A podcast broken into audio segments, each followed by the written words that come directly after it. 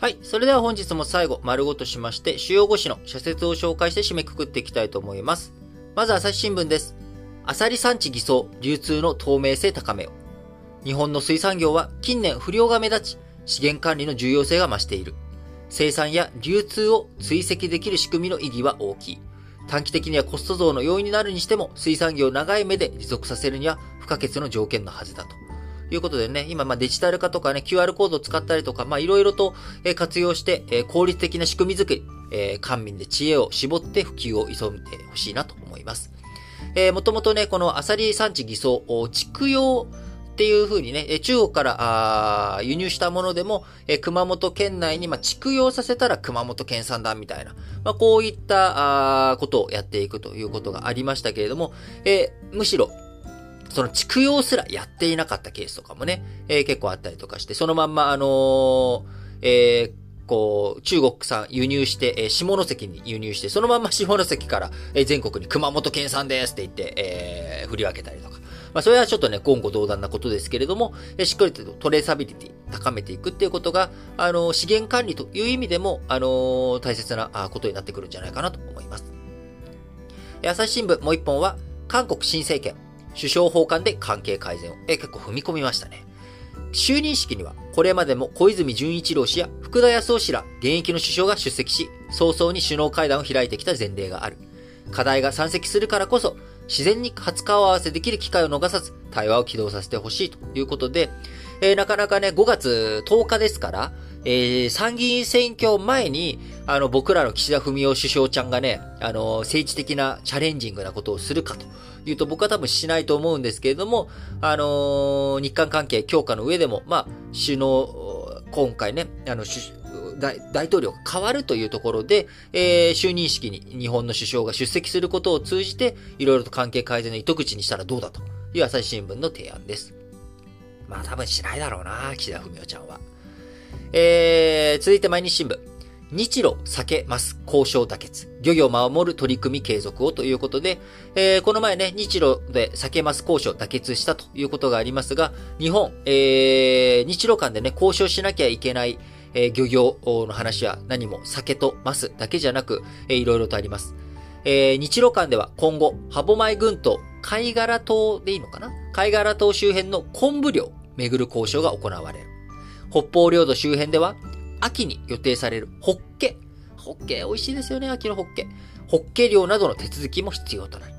年末には双方の水域で相手国にサンマやサバなどの漁獲量を割り当てる交渉も控えるということで、えー、日本ね、やっぱり、お隣の国です。日、あの、ロシアとは国境を接してるんですよね。海、海という。領海を接している。それは国境ですから。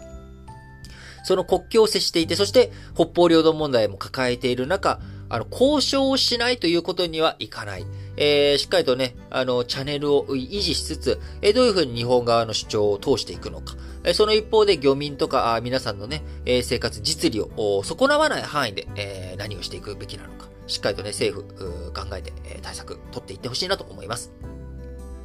えー、毎日新聞もう一本は、政府の物価高対策、選挙目当てが過ぎないか。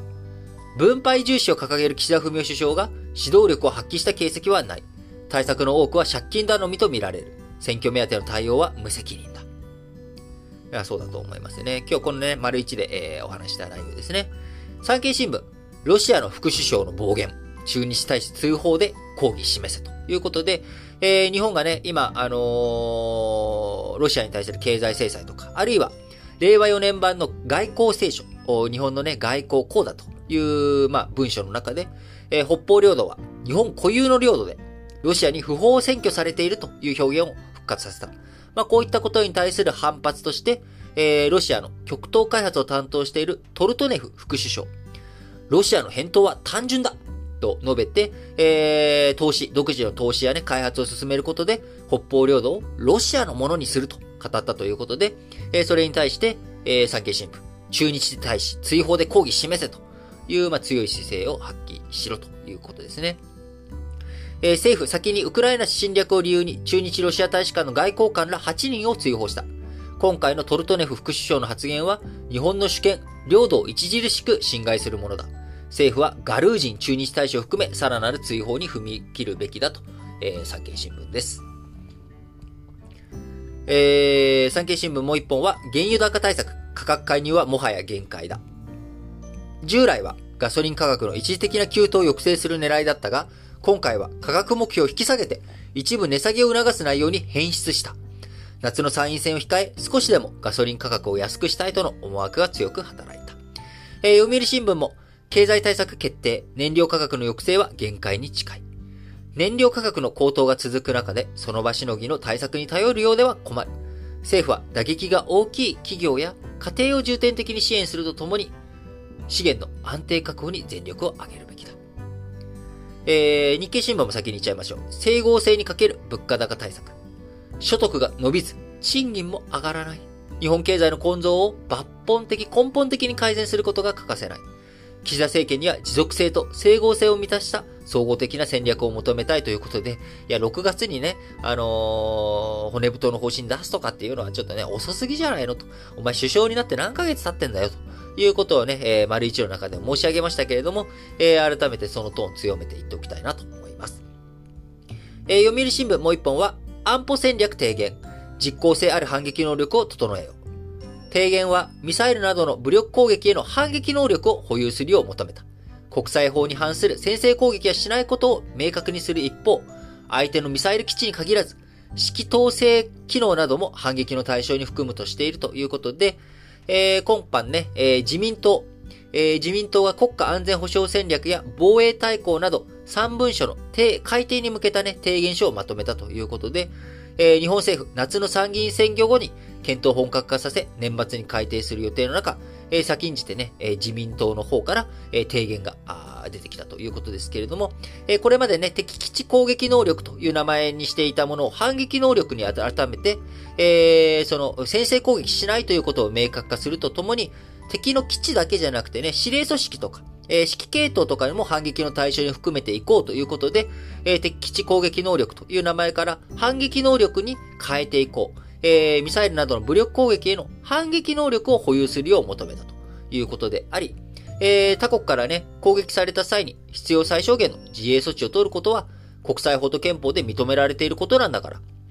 野党の一部が専守防衛の原則から逸脱すると批判していますけれども、どう逸脱するというのか、他の方法があるというなら、その具体策を示すべきだと。えー、読売新聞強く言っております。まあ、このね、姿勢僕はその通りだと思っていて、あの、別に選手防衛からは逸脱しないというふうに思っていますんで、まあ、どういうふうにね、えー、そこのコントロールを、シビリアンコントロールをきちんと効かせていくのかというところがポイントになってくるのかなと思っています。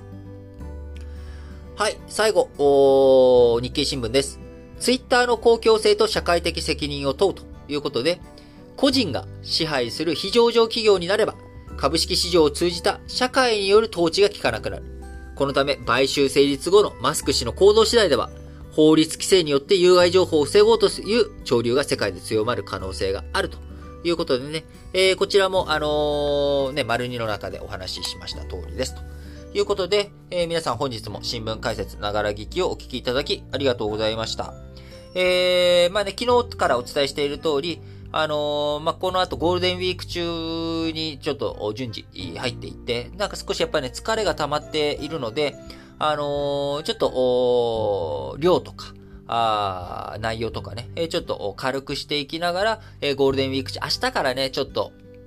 えー、量減らしていこうかなと思っています。えー、多分ね、5月8日ぐらいまでね、少し抑えめにしようかなと思っていますが、まあ、あの、ニュースがあって、自分が、楽に喋れる。そんなにあんまりね、調べ物したりとかせずに喋れるようなものは、まあ、あの、いつも通り喋ると思うんですけれども、ちょっとね、調べて、えー、自分なりに勉強しなきゃいけないなとかっていうやつは、あのー、ちょっともう減らして、えー、もう時間も短くても切っちゃって、えー、やっていこうかなと思っておりますので、えー、引き続き新聞解説ながら劇をお聞きいただければ嬉しいです。えー、ゴールデンウィーク中はね、皆さんもいろいろご予定があったりとか、あるいは、あ予定何も変わらずいつも通りだよという人、いつも通りだよという人ね、ごめんなさいね、ちょっと短くなっちゃうんですけれども、えー、ぜひ引き続き聞いていただければと思います。はい。それでは、皆さん、今日も元気に、いってらっしゃい